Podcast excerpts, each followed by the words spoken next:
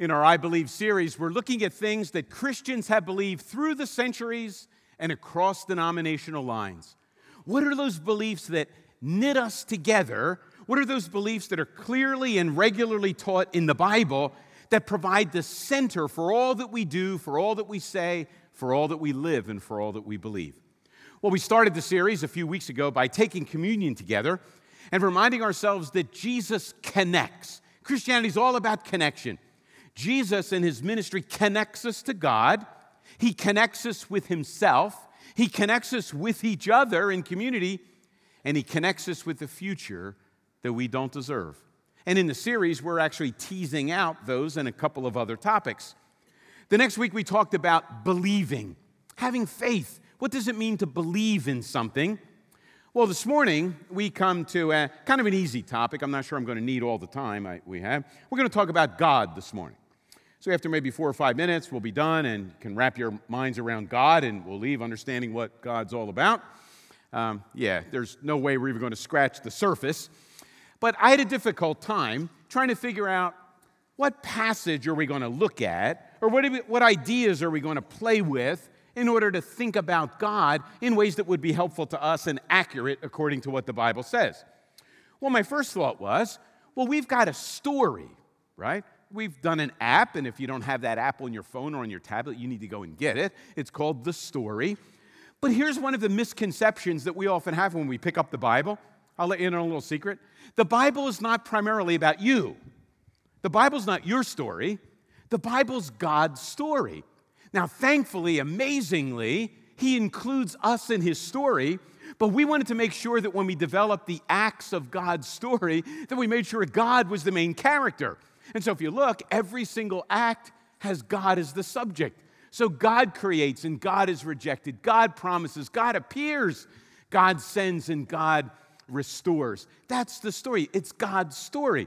So maybe we can walk through the story app, but I didn't want to do that, so we're not doing that. Last week, we looked a little bit at the Apostles' Creed, and hopefully remember there's a Father, Son, and Spirit section to the Creed. So maybe we'll just play with the first section of the Creed. I believe in God, the Father Almighty, maker of heaven and earth. That's a pretty good start, right? God is Father, relational and personal, yet God is Creator. He's transcendent and powerful. Uh, but we did the Creed last week, so I don't want to do that this week. Uh, well, how about this one? Let's start at the beginning of the Bible. In the beginning, God created the heavens and the earth.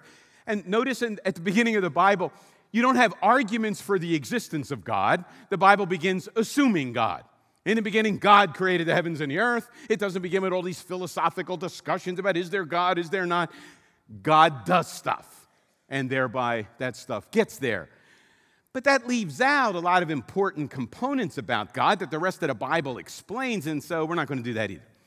And then I remembered, you know, back in the spring, we looked at the Sermon on the Mount. And in the Sermon on the Mount, you have the Lord's Prayer. Well, the Lord's Prayer can help us understand something about God because it begins, Our Father, which art in heaven, hallowed be thy name. So you get the Father, you get hallowed, holy, separate, powerful. Uh, but we did that in the spring, so I don't want to do that either. Uh, so what are we going to do? Well, if I keep talking like this, I'll close in prayer and tell you all, all that we didn't do. I did eventually decide on looking at Exodus chapter 3. In fact, I read a bunch of stuff and looked at a bunch of different things. And Exodus 3 is a passage that lots of pastors, lots of theologians go to to help us understand something about God. Now, here's an important thing that we need to understand and kind of calibrate our thinking to as we come to Exodus 3. Number one, we live in a culture and at a time when people are fond of saying this well, I understand what the Bible says, but I don't like to think of God like that. I like to think of God like this. I like to think of God as kind and loving and forgiving. I don't like to think of God as powerful and judge. I don't like to think about that. Well, here's the truth of the matter. You can think about God any way you want to think about God, but that doesn't change the reality of who God really is. And the truth of the matter is, one day, sooner or later, one day, sooner or later, Every one of us are going to run into the real God. You're either going to meet him in fear and trembling and grace and mercy and salvation, or you're going to meet him in fear and trembling and judgment. But one day we will all run into the reality of the real God. Well, this passage is going to help us understand the reality of God. Suppose you were, to come up after the service and say something like this Well, Charles, I hear you up there, you know, most weeks, and you're talking about this and you're talking about that.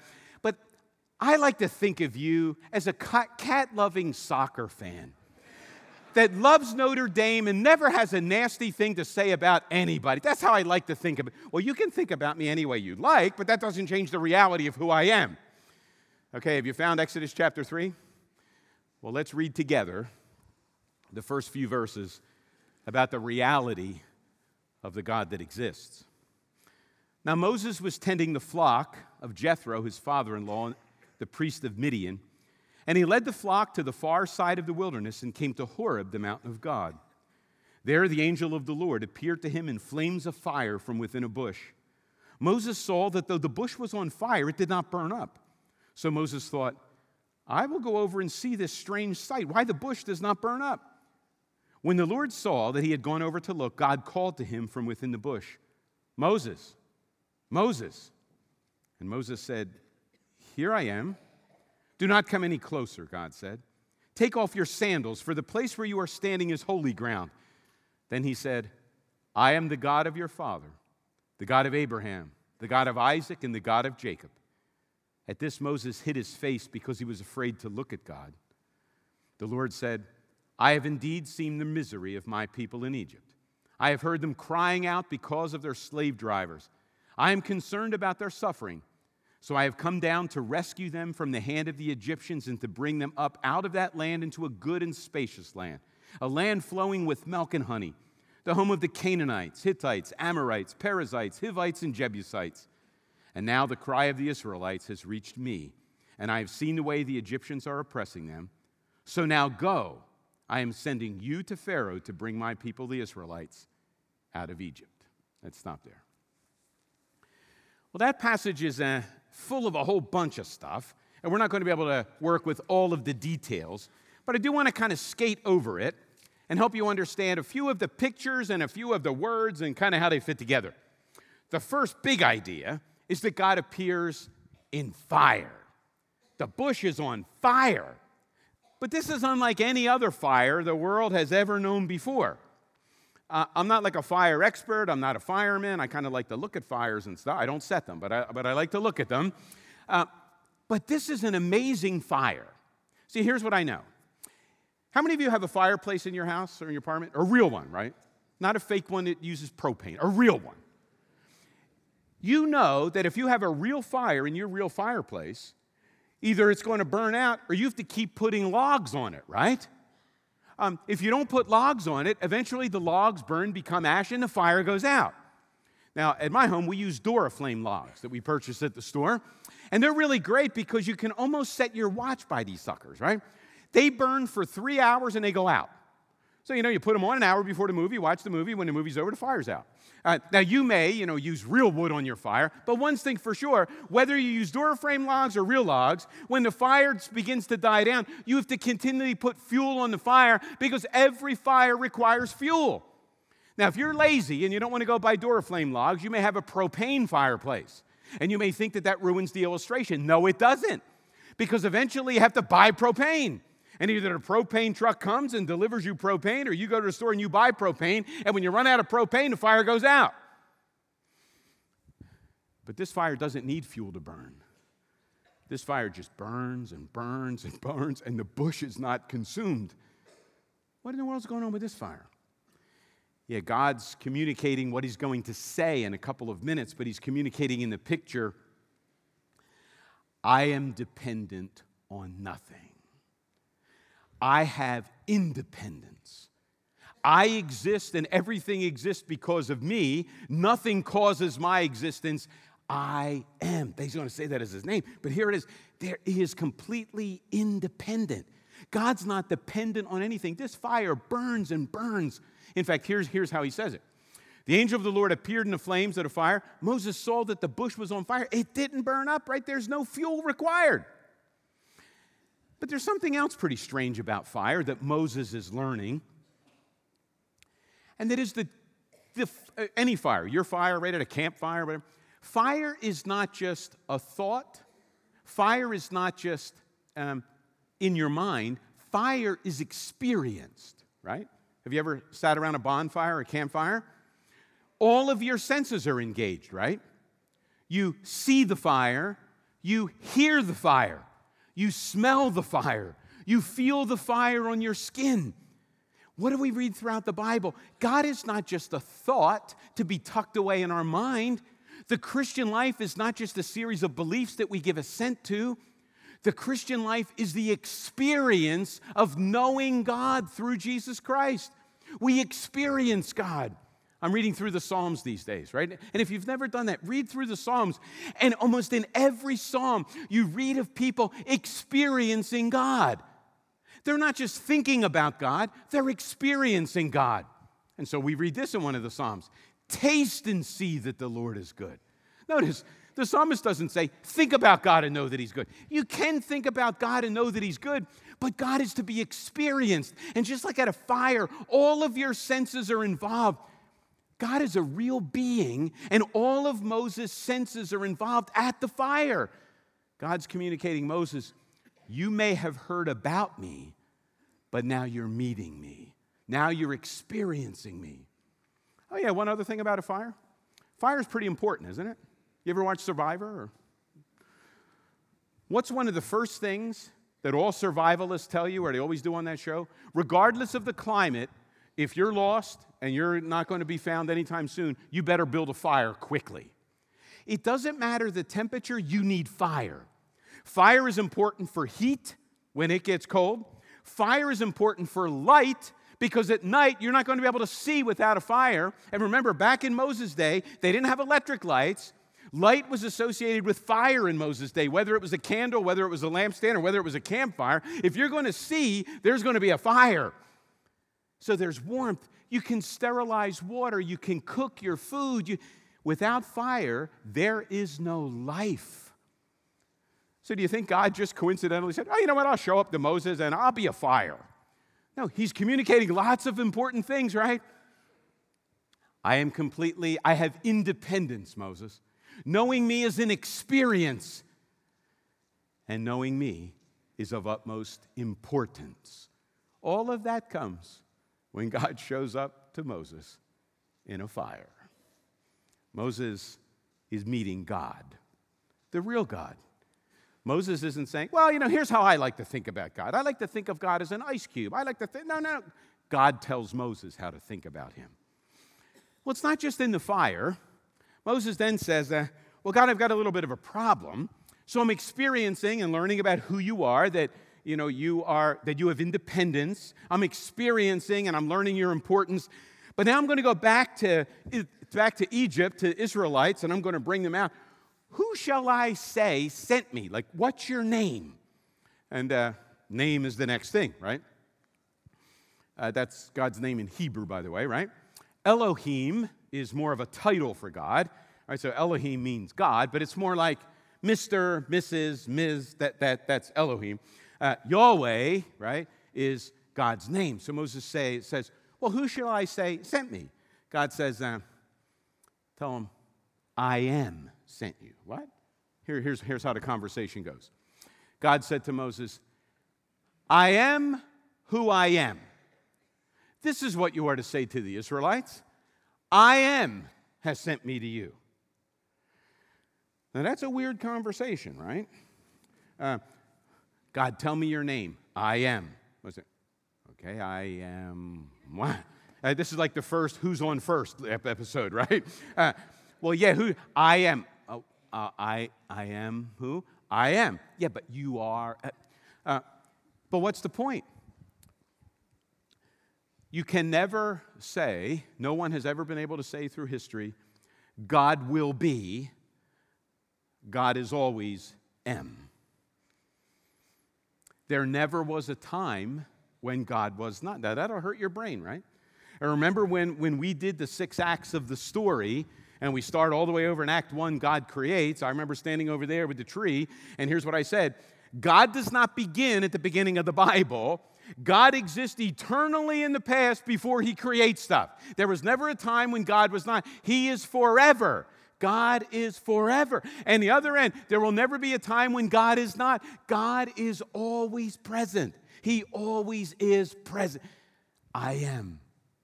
In a sense, God's name is communicating similar themes to the fire, right? By saying I am, he's saying I'm not dependent on anything. You and I can't say I am. We're dependent on God for all that we have. We're dependent on other people. We're dependent on lots of things. God's dependent on nothing. God's saying, I am, I'm real. I have independence. You can know me as an experience, and there is no life without me. I depend on nothing, everything depends on me.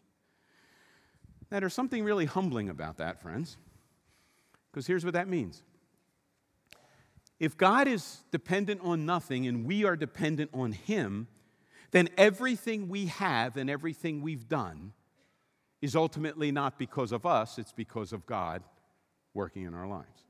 Now you may say, but I've worked real hard for everything that I've got.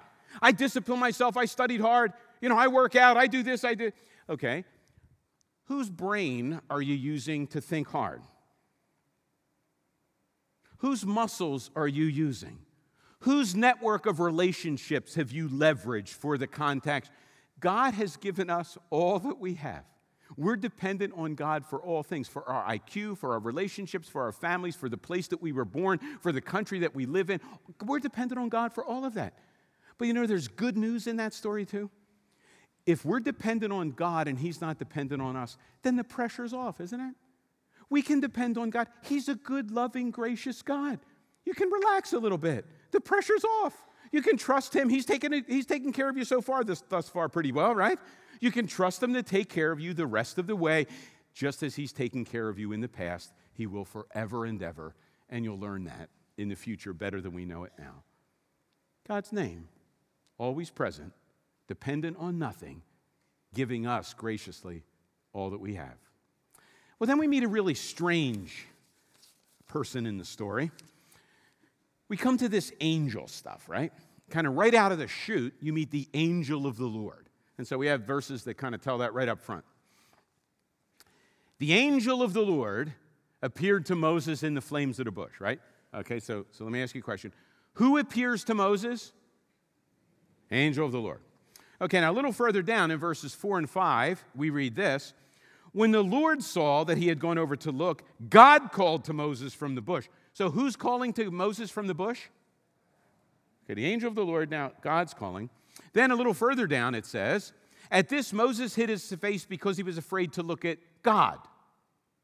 So is the angel in the bush or is God in the bush? Yes. um, yeah, this angel, uh, there's a problem, and to understand something about the problem is to understand something of the solution. Now, here's the problem Moses is being sought by God. Do you see that in here? Right? Moses is not out in the desert seeking and looking around for God. All right? Moses is in the desert because he's running away. He's running away from Pharaoh because he killed an Egyptian trying to take matters into his own hand. It, he's found out he takes off and he runs away into the desert. Moses is running away from Pharaoh. He's not running to find God. Moses is not seeking God, but God is seeking Moses. God lights this really strange fire in a bush that doesn't need fuel. There's independence, experience, and importance. God lights the fire. God does something to attract Moses' attention. God then calls to Moses from the bush Hey, Moses, Moses, God seeking Moses. Moses is not seeking God. Got that point?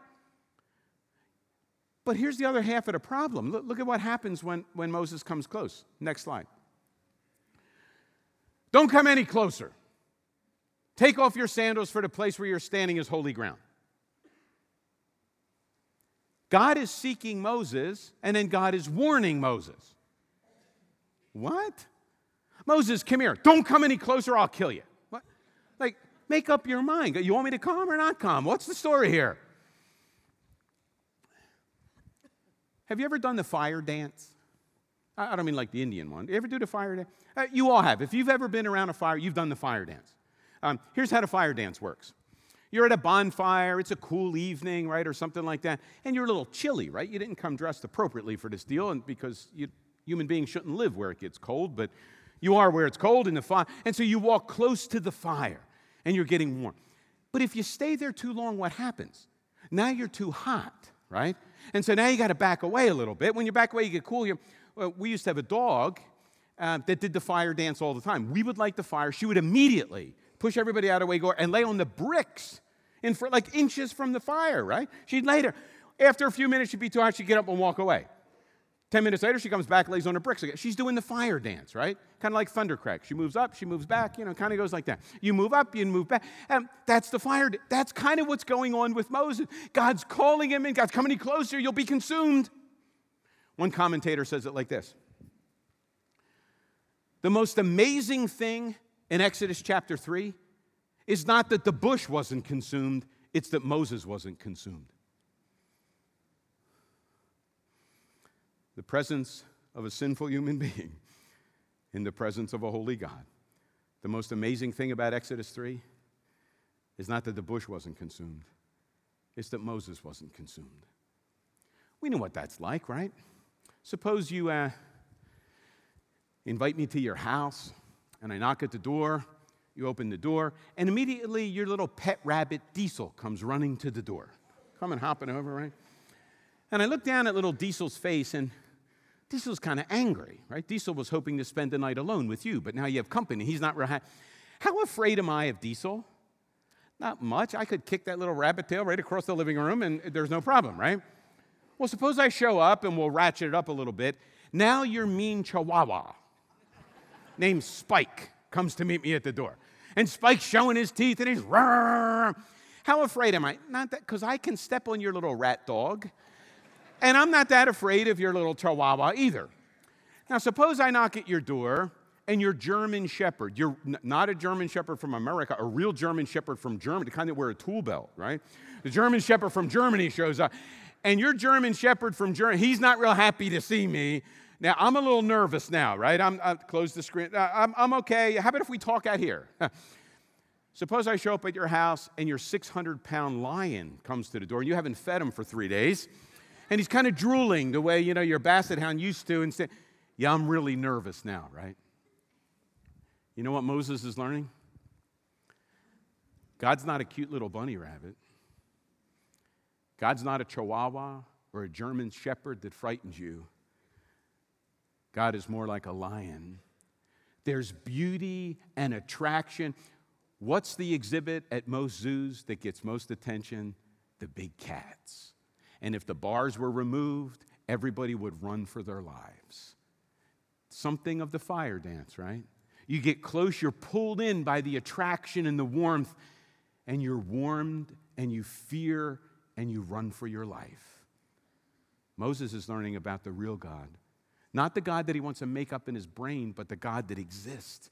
And the fire, there's a warning, but there's also this seeking well, how does the problem get solved? Well, that's the angel stuff, right?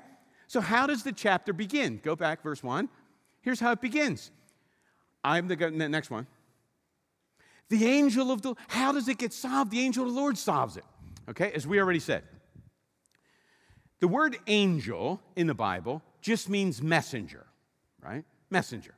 So uh, at times, it's not only angels, right? We think of angels as angels, but angels aren't only, there are other messengers. So, for example, in Revelation, it seems like the um, messenger, the angels of the churches in Revelation, that doesn't mean Calvary Church has an angel. It means that the messenger, probably the leader, the pastors of the churches, they're the messengers, right? So angel means messenger. Now, there are angelic messengers, right? Those beings that kind of take God's word and distribute it. But usually, when the other angels show up, like Gabriel shows up, Michael show up, they almost always say things like this The Lord God has said, God has said. Interestingly, when the angel of the Lord shows up, that angel never says, The Lord God has said. God, this angel, angel of the Lord always says, I say to you. So there's something about the angel of the Lord that is distinct from God and yet identical with God. That's, that's really weird, right? So the angel of the Lord is different from God, distinct, but the angel of the Lord is identical. And so in verse 1, the angel of the Lord's in the bush. Verses 4 and 5, God speaks from the bush. In verse 6, Moses can't look at God. Well, there's an identical and yet a distinct. Now, Moses doesn't get all that laid out for him in Exodus chapter 3, but if you know the rest of the Bible, you know how that goes, right? Is there a divine being that is identical with God yet distinct from God? Yes, there is. We call that person Jesus, the second person of the Trinity, right? And so here we see the angel of the Lord, the one that's bringing together God's holiness and sinful human beings. Think of it like this, and you can check this out. The angel of the Lord shows up a lot in the Bible, in the Old Testament. And the angel of the Lord usually shows up as the presence of God keeping company and being in relationship with sinful people. Now you've got a holy God. How can a holy God be in relationship and keep company with sin? That's what the angel of the Lord does. So when angel of the Lord shows up, the holy presence of God keeping company and being in relationship with people that should be consumed in the presence of that holy God. And so, in a sense, we could say, Moses is not consumed, just like the bush is not consumed in Exodus 3. Because one day in the distant future, this angel of the Lord is going to come and take all of that fire that Moses deserves, so Moses gets none of it. The angel protects us from the fire of judgment by taking it for us. And here Moses is seeing the beginnings of that all the way in Exodus chapter 3. Okay, so we talked about three things that show up in the chapter. We talked about fire, name, angel. So what's the point? So what's the point? Do we leave thinking, oh, yeah, this is pretty cool, right? We got fire stuff, we got name stuff, we got angel stuff. That's great. Let, us go to lunch.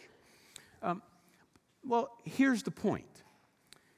If you keep the general flow of that passage in mind, here's what you discover God seeks.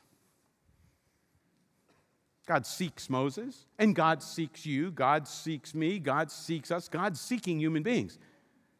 God lights a fire in a bush that doesn't need fuel. He does something to get Moses' attention.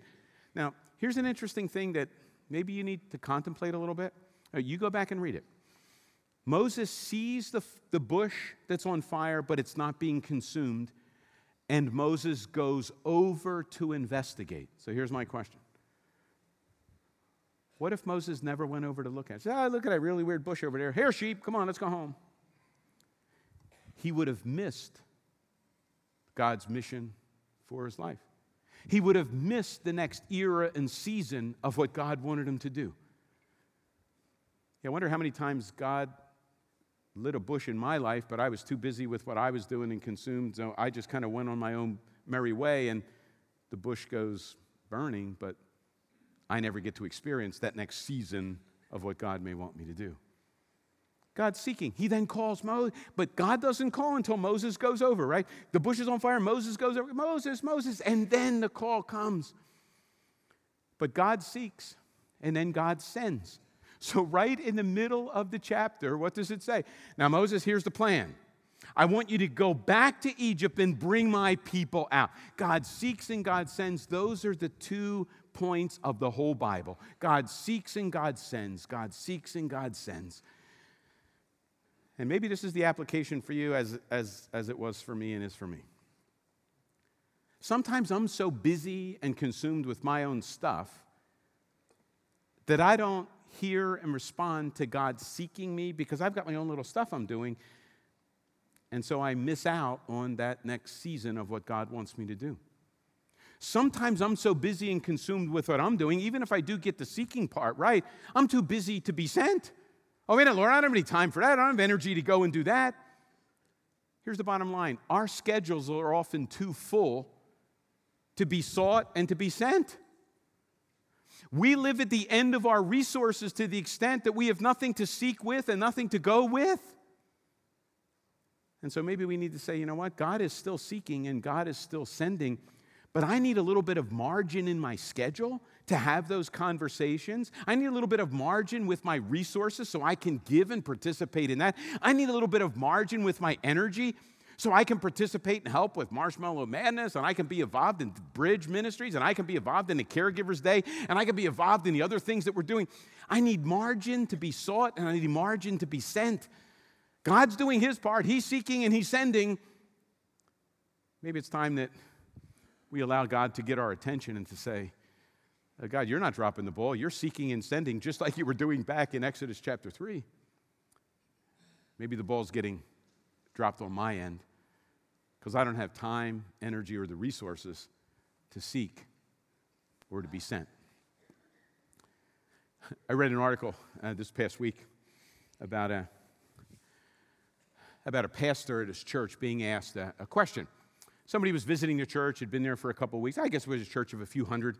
And so the pastor is uh, wandering around after the service, and this person, I guess, really concerned with, uh, with missions, right? Concerned with reaching people. So this person goes up and he says, Pastor, Pastor, you know, we've been coming for a couple weeks, but before we get more involved, I have a question for you.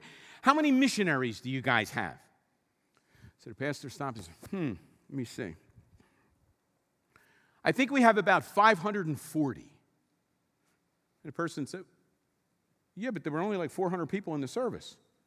Where are all these missionaries? Well, a couple of them work at Target, a few of them at Home Depot, some work in an office, a bunch of them work in cubicles all over the place. We have a few executives, some small business owners. Oh, and by the way, we have a few missionaries in the region and the world too. That's exactly right. That's exactly right. How many missionaries does Calvary Church have? Well, a little over 3,000 actually. Some work in an office, some small business owners. Lots of them teach in different school districts. There's some secretaries and coordinators for different things. Some work at Home Depot, some may deliver pizza, some may work part time, some work at home, some are retired, some serve on their own time. We have all been sought, if not God seeking, but God always sends everyone that He seeks. But we need time, margin, energy, resources in order to seek and in order to be sent. Exodus chapter 3. Don't settle for the weak, flimsy little God of your imagination. Meet the God that really exists. Moses did in Exodus chapter 3. Changed his life. That's the same God that's seeking and sending each of us. Let's stand and pray. Father, we give you thanks for continuing to seek us Moses' story may be a little different than ours, but it's the same two themes God, you're a seeking God and you're a sending God. Lord, would you give us the courage to build a little margin into our schedules and our energy and our resources so that we can be sought and we can be sent? Thanks for doing your part. Help us to do ours. We pray in Jesus' name. Amen.